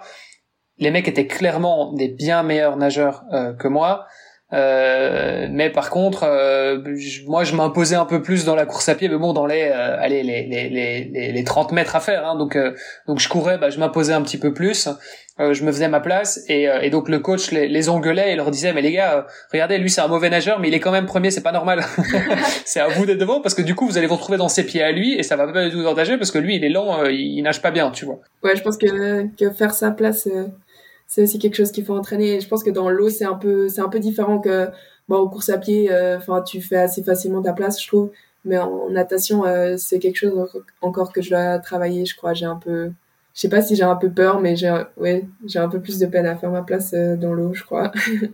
mais c'est ce que tu disais aussi tout à l'heure, c'était peut-être, enfin, la natation, c'est là où tu, tu performes peut-être un petit peu moins bien que, que les autres dans les autres disciplines? Ouais, pour l'instant, c'est, c'est mon point faible, c'est le truc que je dois travailler je sors toujours un peu sur l'arrière et du coup bah ça la, la façon dont je fais la course euh, c'est toujours je dois un peu rattraper au vélo et ensuite la course à pied euh, bah ça dépend dans quel groupe j'étais en, vélo quoi ou comment je pose le vélo. Ok euh, ça marche. Mais écoute venons-en à la Super League. Mhm. euh, on l'a déjà mentionné quelques fois mais mais voilà. Alors est-ce que tu peux peut-être déjà commencer par nous définir ce que c'est? C'est quoi la Super League? Bah la Super League c'est un, un circuit de cinq courses c'est un peu un circuit euh, privé où tu dois être euh, où on doit te demander euh, ou être sélectionné pour, pour faire la course. Il y a 20 garçons et 20 filles au départ. Bon, c'est deux départs différents, hein. c'est deux courses différentes. Cette année, ils ont fait des teams, des teams avec des des animaux. on représente un animal. et il y en a quatre filles et quatre garçons dans, dans chaque équipe. Et ensuite, ça fait, ça fait des points. Ouais, je, je, je fais une petite parenthèse, mais, mais euh, ce qui est particulier aussi, c'est que les équipes, c'est pas, euh, c'est pas les athlètes qui constituent eux-mêmes les équipes, quoi. Non, chaque équipe a un manager, un peu. Enfin, oui, un manager. Qui... Un peu un capitaine d'équipe, c'est ça? Ouais, exact. Qui choisit les, les gens qui, qui met dans son équipe. D'accord, donc c'est euh, c'est comme euh, c'est comme quand on joue au foot euh, à cour de récré euh, quand on était gamin, c'est il y a il y a un il y a un cap tu, tu prends deux capitaines d'équipe et chacun va choisir les joueurs un par un quoi, c'est ça? Ouais, exact. Il y a il y a cinq équipes et c'est comme ça qu'ils ont fait les équipes, ils ont choisi. Et comment est-ce que le capitaine d'équipe est, est, est, défini? Alors ça c'est une bonne question. je sais pas exactement comment il est défini. c'est c'est les organisateurs de de la Super League qui qui définissent les, les managers. Bah, par exemple, dans mon équipe, moi je suis dans l'équipe des Scorpions euh, Bahrain Victorious. Et donc euh, le, le, manager, euh, c'est un qui fait partie de, de cette, ce team. Ok, de, de, de cette équipe-là, l'équipe des Scorpions, quoi. De Bahreïn, ouais. Et, et, parce que du coup, tu te retrouves, donc tu te retrouves en fait avec, à courir avec des athlètes que tu connais pas spécialement à la base. Ouais, bah pour moi cette année c'était c'était vraiment spécial parce que d'un coup je suis un peu arrivée dans la cour des grands et justement là la Super League euh, il y a tous les athlètes que, bah moi c'est c'est mes idoles quoi. Ou enfin je, je, les ai toujours vus à la télé et je me suis dit ah ouais ils sont vraiment hyper forts et tout. Ça, à chaque fois que je regarde un, un triathlon à la télé, après j'ai j'ai un, j'ai un boost de motivation. J'ai j'ai envie de faire comme eux. Et justement, bah là, je me suis retrouvée dans la situation que j'ai pris le départ avec eux, ce qui était euh, vraiment spécial pour moi et un peu euh, impressionnant, mais j'ai essayé de pas me laisser trop impressionner et essayer de, de faire ce que je sais faire. Euh... T'as pas eu le, le syndrome de l'imposteur euh... Tu t'es dit, mais qu'est-ce que je fous ici en fait? Non, je, bah, en fait, un petit peu, mais je me suis dit surtout, waouh, genre, c'est tellement cool de, de pouvoir être là, c'est une chance énorme, quoi.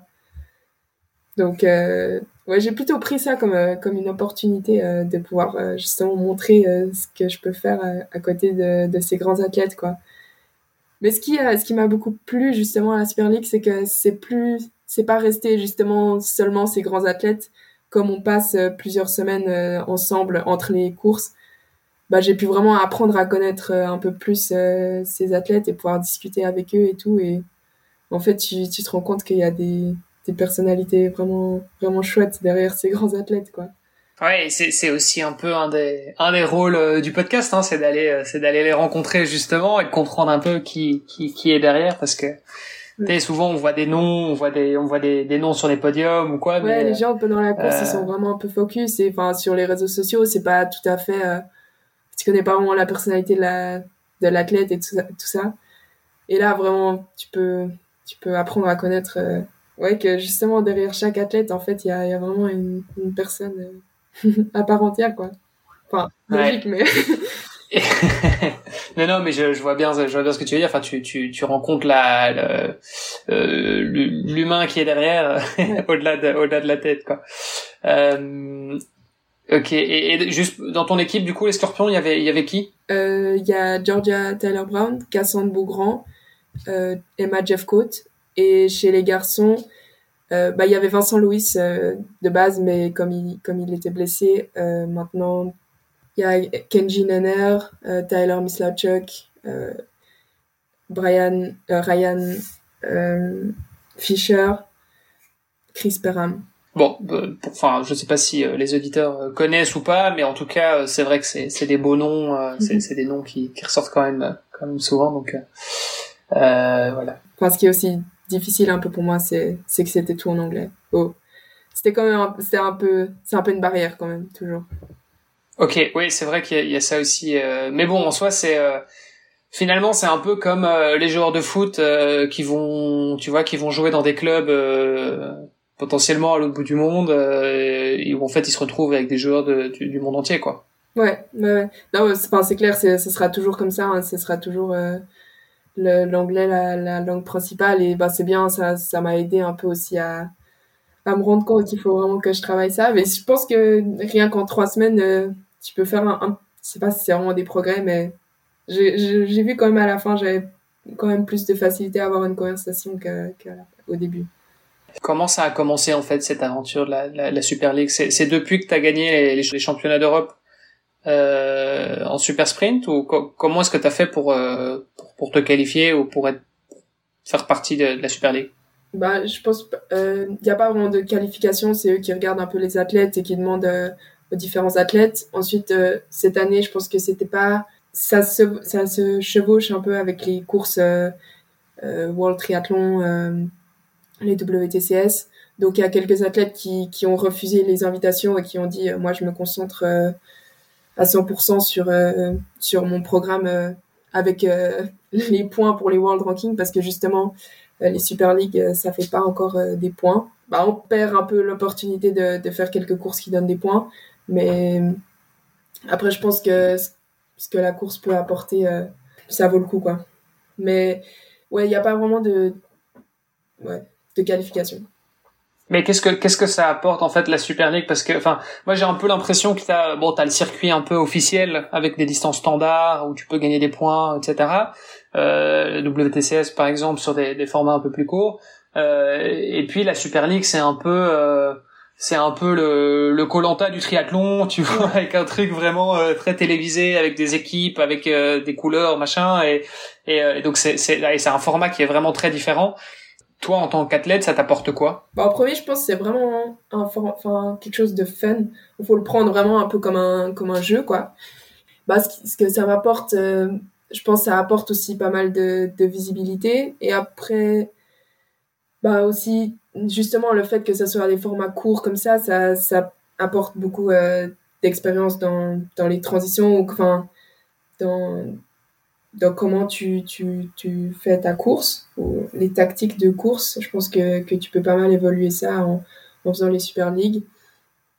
Et ensuite, euh, bah, enfin, faut pas le cacher, il y a, y a quand même aussi euh, de l'argent derrière que, que tu dis, bon, ben, ouais, il faut bien, il faut bien gagner de l'argent euh, d'une certaine façon, quoi. Il y a des, il y a des prize money qui sont plus intéressants en Super League par rapport au, au reste Plus intéressant, je sais pas, mais oui, il y a, y a pas mal de prize money, oui.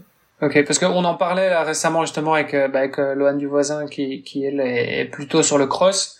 Et on se posait la question, tu vois, est-ce qu'en fait, euh, en termes de, de prize money, parce qu'un athlète doit vivre aussi, euh, est-ce que c'est plus intéressant d'aller sur du cross ou sur de la route?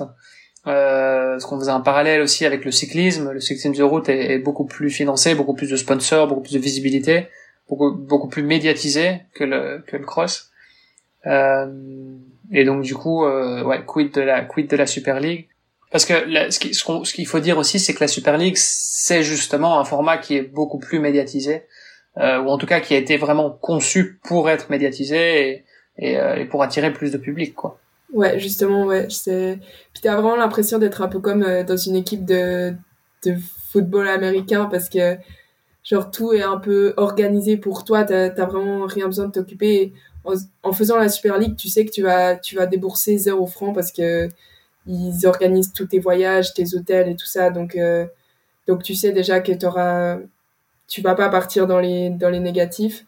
Et ensuite, bah, ils payent aussi, euh, je pense à tous les athlètes, un, un prize money, enfin, un start. Ouais, il y a une prime juste pour le fait de, de, de démarrer la course et puis après, euh, en fonction de ton classement, tu peux encore gagner plus quoi. Ensuite, bah il y a cinq courses. Il y a des prize money assez élevés, mais c'est tellement dense un peu le, le niveau que pour, enfin pour moi c'est c'est difficile. Enfin, je m'imagine pas que je vais gagner la course, donc euh, je me dis pas ok donc euh, là je vais pouvoir gagner 20 000 francs, mais Mais les prize money euh, pour euh, chaque course, euh, si tu gagnes la course, c'est 20 000 dollars. Si, si tu gagnes le overall, tu gagnes 50 000 dollars. Et après, il y a du prize money jusqu'à chaque fois la dixième place. Et ensuite, il y a aussi des prize money par discipline. Parce qu'il y a aussi des points à chaque fois. Si tu fais le vélo, un tour de vélo le plus rapide ou un tour de natation le plus rapide ou de course à pied, à chaque course, tu accumules des points avec ça. Mais le problème, enfin, c'est pas un problème, mais c'est seulement les trois premiers qui reçoivent les points. Et souvent, c'est. Ouais, les temps, ça se joue vraiment à rien si t'as si as les points ou pas. Mais là, tu reçois aussi 15 euh, 000 si tu si tu si as le swim jersey, ou bike jersey ou run jersey. Et ensuite, euh, il y a aussi par équipe, euh, il y a un prize money par équipe que tu te partages dans l'équipe. Et là, bah, si tu es dans l'équipe qui gagne, c'est 120 000 que tu te partages euh, dans l'équipe. Ouais, donc c'est quand même, allez, c'est quand même pas négligé parce que euh, et vous êtes combien sur euh, sur une Super League, sur une manche de Super League? Euh, On est 20 au départ. 20 au départ, bon par rapport à, je sais pas, tu vas tu vas sur Ironman, t'es plutôt 2000 quoi, tu vois. Donc, ouais, ouais, bon après, clairement, hein, c'est pas la même chose. Enfin, si tu regardes juste les les pros, c'est pas la même chose, mais mais quand même, sur 20 personnes, allez, c'est quand même des beaux prize money. Euh, sur 20, enfin t'as quand même euh, t'as quand même des chances de repartir avec quelque chose. Donc euh, donc ouais, il y a quand même un intérêt financier. Euh. Ouais, exact, ouais. Super League, je pense que c'est quelque chose qui a toujours, euh, je sais pas s'il y a beaucoup de gens qui comprennent vraiment complètement comment ça fonctionne parce que parce que t'as plein de types d'épreuves très différentes euh, à plusieurs endroits dans le monde. Enfin voilà, est-ce que tu peux nous tu peux nous en dire un peu plus? Ouais, même ma famille était un peu perdue. Euh...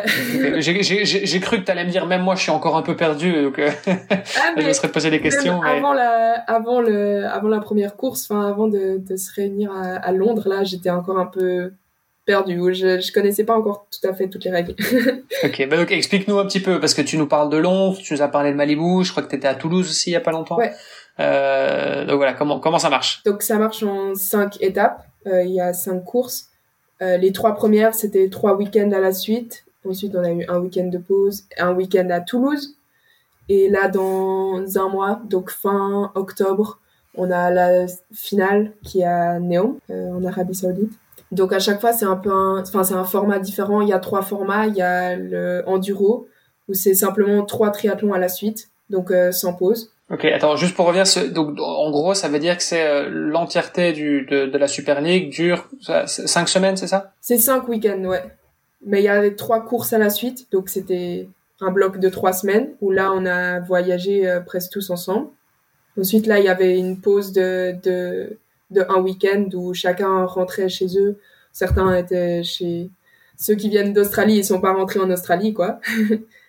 et ensuite il y avait Toulouse où là à chaque fois avant la course tu dois arriver le jeudi et la course elle est le samedi ou dimanche, Enfin, souvent le dimanche. Et euh, Neom, on va aussi euh, partir tous ensemble le mercredi. Ok, ok, mais donc il y a vraiment un truc qui se crée pendant, euh, allez, pendant ces euh, cinq six semaines euh, avec euh, avec l'équipe, quoi. Ouais, ouais, bah, on passe quand même pas mal de, de temps ensemble avant les courses. euh, Souvent, tu dois être longtemps avant les courses et tout ça. Il y a un peu des, des événements aussi là euh, avant, avant la course. Bah, à Toulouse, par exemple, c'était vraiment, c'était vraiment sympa l'ambiance parce qu'on a fait des activités, on est allé voir des, des enfants et après on a une présentation euh, au milieu de la ville de Toulouse euh, samedi, donc le jour avant la course. C'était euh, c'était sympa. Mais donc, ok. Et alors, donc, tu me disais au niveau des formats, tu avais donc le l'enduro. Il y a l'enduro, Attends, et l'enduro, ça, c'est ce que tu disais, c'est trois fois, c'est trois fois un triathlon, quoi. Ouais, sans, sans pause entre deux. Donc, C'est ça. Donc, tu enchaînes euh, swim, bike, run, swim, bike, run, swim, bike, run. Exact, ouais. Et sur des distances de. Euh, c'est 300 mètres, 4 km en vélo et 1,6 en course à pied. Donc ça, c'est les super sprints, quoi. Donc c'est, en fait, c'est enchaîner trois super sprints l'un back to back, quoi, l'un après l'autre. Ouais, exactement. Ensuite, euh, il y a le triple mix. C'est une fois tu fais le triathlon dans le bon sens. Donc, normal, un, un super sprint. Ensuite, euh, on avait 3 minutes de pause. Bon, la première fois qu'on a fait, on avait que 2 minutes de pause. Ils changent aussi un peu. Euh... Ils sont vicieux. Mais ça, attends, ça veut dire parce que deux minutes de pause, euh, mais potentiellement les derniers, ils arrivent deux minutes après le premier, c'est possible? Euh, non, parce que il y a une règle, si t'es 90 secondes après le premier, pendant à n'importe quel moment de la course, t'es éliminé. Ok, dans tous les formats. Ouais. Et donc du coup, j'imagine que ça, ça va, ça va quand même assez vite parce que, allez, un super sprint, euh, tu disais, c'est 30 minutes. Ouais, bah souvent, euh, souvent à l'arrivée, euh, on est 12-13 à, à finir la course. Sur les 20, quoi. Ouais. C'est ça. Donc t'as quand même, euh, allez, t'as, t'as 40% de, t'as 40% de, des, euh, des athlètes au départ qui, qui vont pas, enfin, qui vont être éliminés, quoi, en fait. Ouais, bah, c'est pour ça qu'il faut partir, euh, il faut partir à fond, quoi. ok. Ce qui explique le, le, le pourquoi est-ce qu'il y a du spectacle. Ouais. Euh, ok. Euh, Dac. Et donc le triple mixte, euh, donc tu disais c'est un triathlon dans l'ordre et puis dans le désordre, ouais, dans avec à chaque fois deux minutes de pause. Le deuxième, c'est dans l'autre sens, donc course à pied, vélo, natation. Ensuite, après celui-là, on a 4 minutes de pause.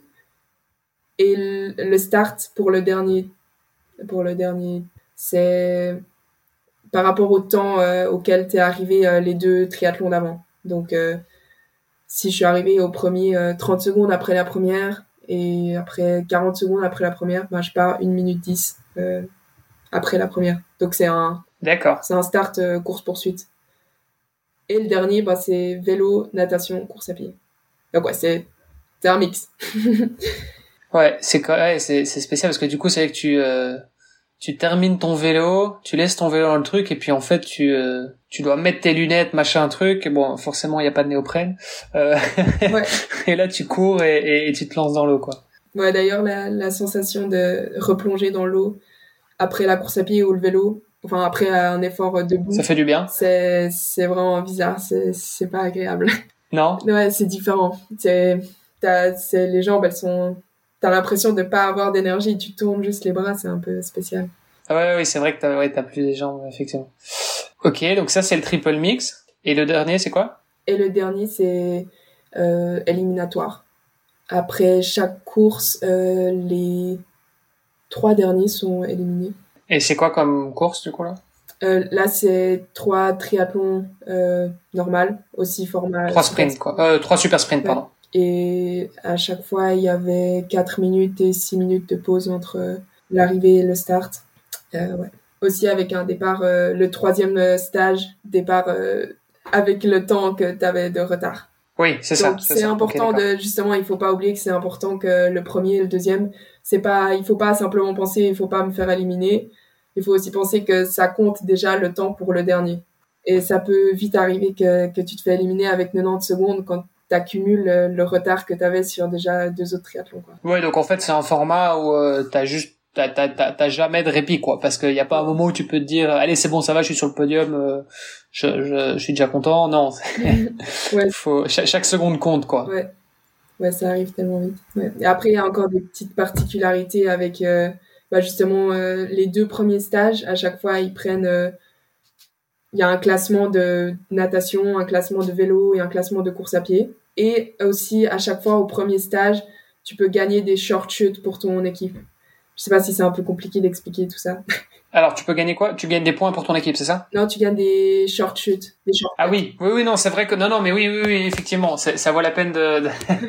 c'est un truc qu'on voit parfois. Alors, ça, ça peut paraître bizarre quand on connaît pas, mais mais il y a effectivement. En fait, tu, tu, tu, as le droit de prendre des raccourcis ouais. euh, sur le parcours. Quoi. Donc, en fait, euh, c'est au premier stage. Donc, à chaque fois, le premier triathlon que tu fais, dans n'importe quel euh, format qu'il y a, c'est le premier qui passe la ligne euh, de la sortie de natation, le premier qui passe la ligne euh, en partant pour la course à pied, donc euh, après le vélo, et le premier qui traverse la ligne après la course à pied. À chaque fois, donc à ces trois lignes, tu peux gagner, si tu es le premier qui passe la ligne, tu gagnes un short shoot, mais tu gagnes le short shoot pour ton équipe. Un shortcut? Un shortcut, si tu veux. Oui, oui, c'est ça, le shortcut, le, le raccourci, ok, d'accord. Et du coup, tu gagnes un pour ton équipe, et ensuite, c'est le manager de ton équipe qui décide à qui il le donne pour le dernier, pour le dernier round, pour le dernier stage. Ouais, donc c'est quand même, euh, c'est quand même stratégique. Ouais, ouais, ouais. Bah ouais, aussi, doit, le manager, il doit regarder, euh, s'il le donne à quelqu'un et cette personne, elle se fait éliminer, ben, tu perds, euh, tu perds un short shoot, quoi. Donc, tu dois vraiment analyser comment, comment la course va se passer. Et tu dois donner euh, en, a, en avance. Donc, euh, au, au, deuxième stage, tu dois dire qui, qui de ton équipe va prendre le short shoot. Après, bah, les short shoot, c'est pas non plus, tu gagnes pas, tu gagnes pas beaucoup, beaucoup, hein. Tu gagnes quoi, 3, 3 secondes ou 3, 4 secondes. Oui, oui, c'est juste des... Et après, sur un parcours comme ça, bah, ça, ça peut faire une différence, c'est clair. Ouais, mais souvent, c'est, t'as une grande ligne droite avec un, un U-turn, hein, donc tu fais demi-tour, et puis, bah, euh, ceux qui ont justement ce, ce shortcut, bah, ils peuvent, ils peuvent prendre le demi-tour, euh, je sais pas, 20 mètres avant, quoi. Euh, pas 20 mètres. 5 mètres. Ouais, ok. Bon, 5 mètres. Mais enfin oui, c'est vrai que ça va, ça va tellement ça vite, va en fait. 20 mètres, c'est énorme pour ces formats-là. ok. Et donc ça, donc ces trois, euh, donc ces trois formats de course, tu les enchaînes sur un même, sur une même journée. Ouais, à la, sur la même heure. Ouais. Ah, comment ça? Les trois formats de course ou comment ça? Oui, oui, non, je veux dire, bah donc tu as le euh, l'enduro, le triple mix et le l'éliminator. Ouais.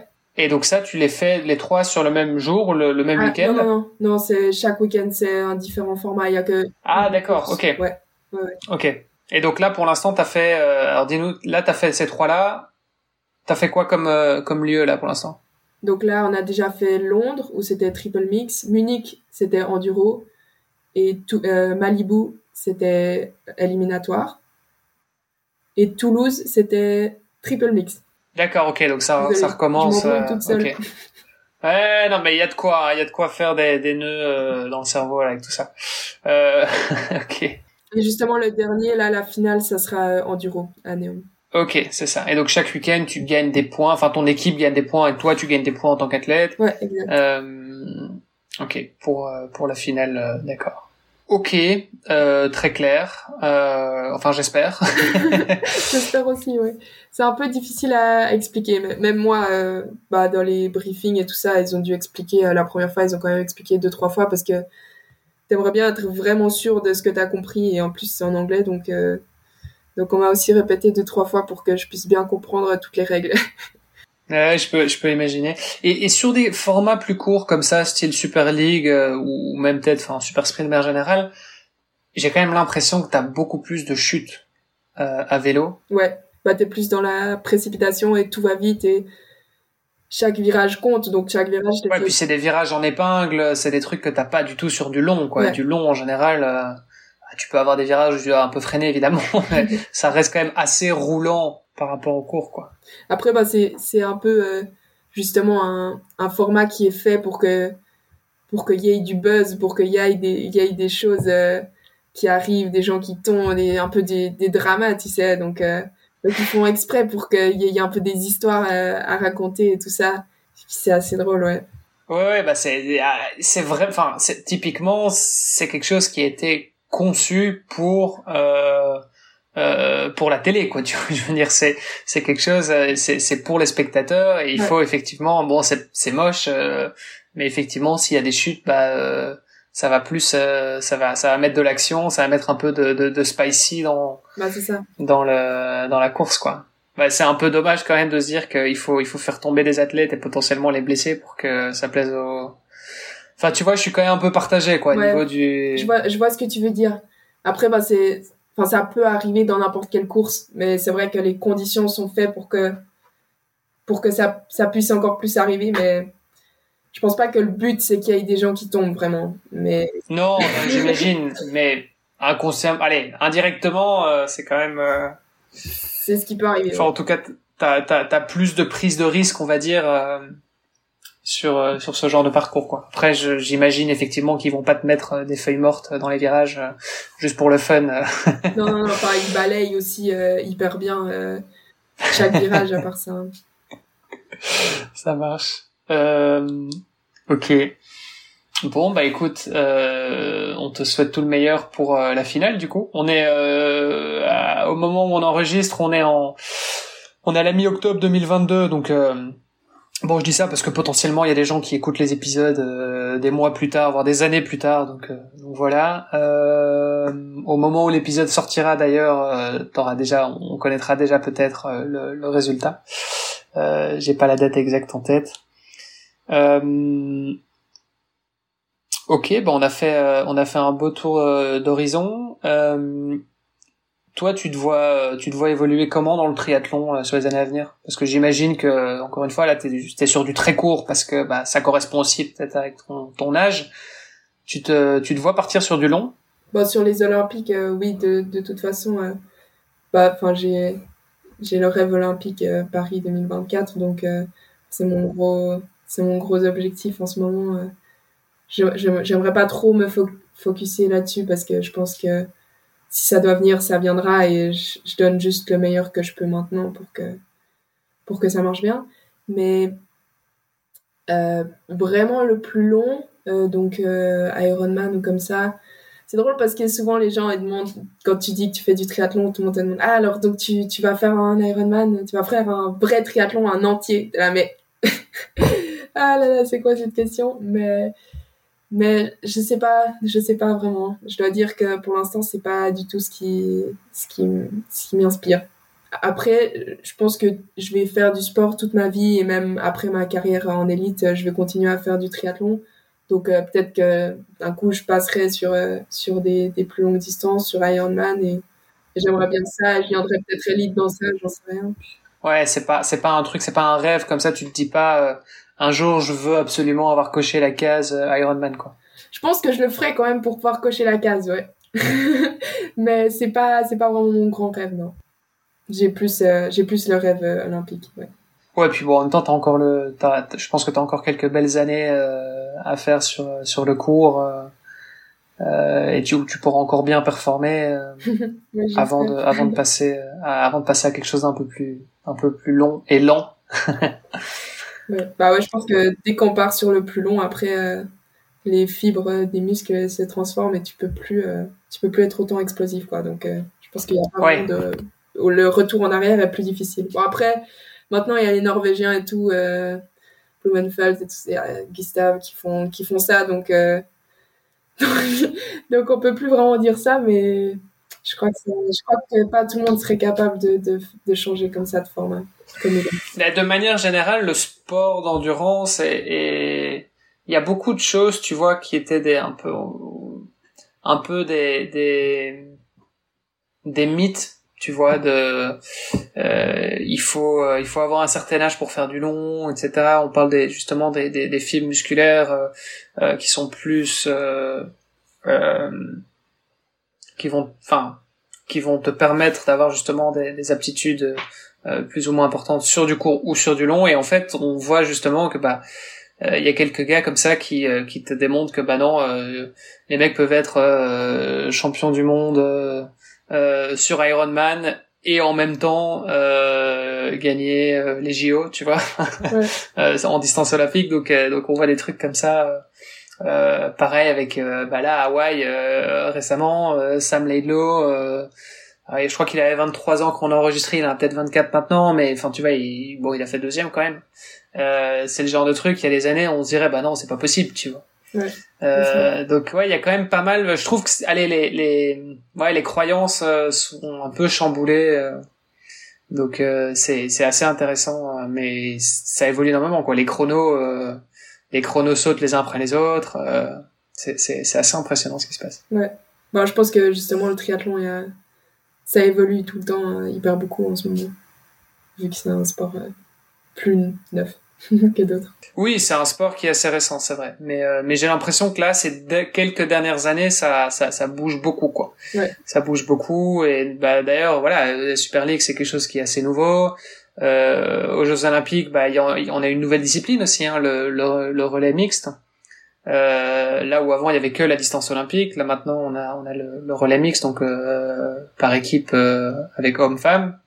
Euh, voilà, ça c'est des, des choses qui sont complètement nouvelles quoi. Et le et le triathlon par équipe de manière générale, que ce soit via la Super League ou euh, le triathlon en relais, euh, pareil c'est aussi quelque chose qui euh, alors bon qui existait avant mais qui commence un peu à se à, à s'officialiser quoi. Tu vois comme ouais, ouais, ouais comme discipline.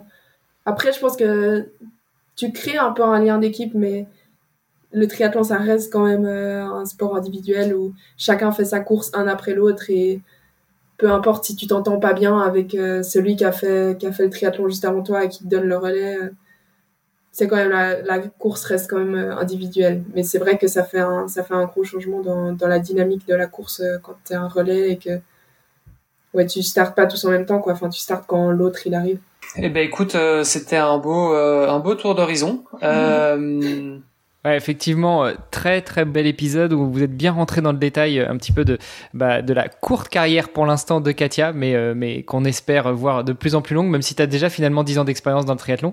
Et puis bah, avec pas mal de précisions, notamment sur sur les différentes épreuves que tu as déjà pratiquées.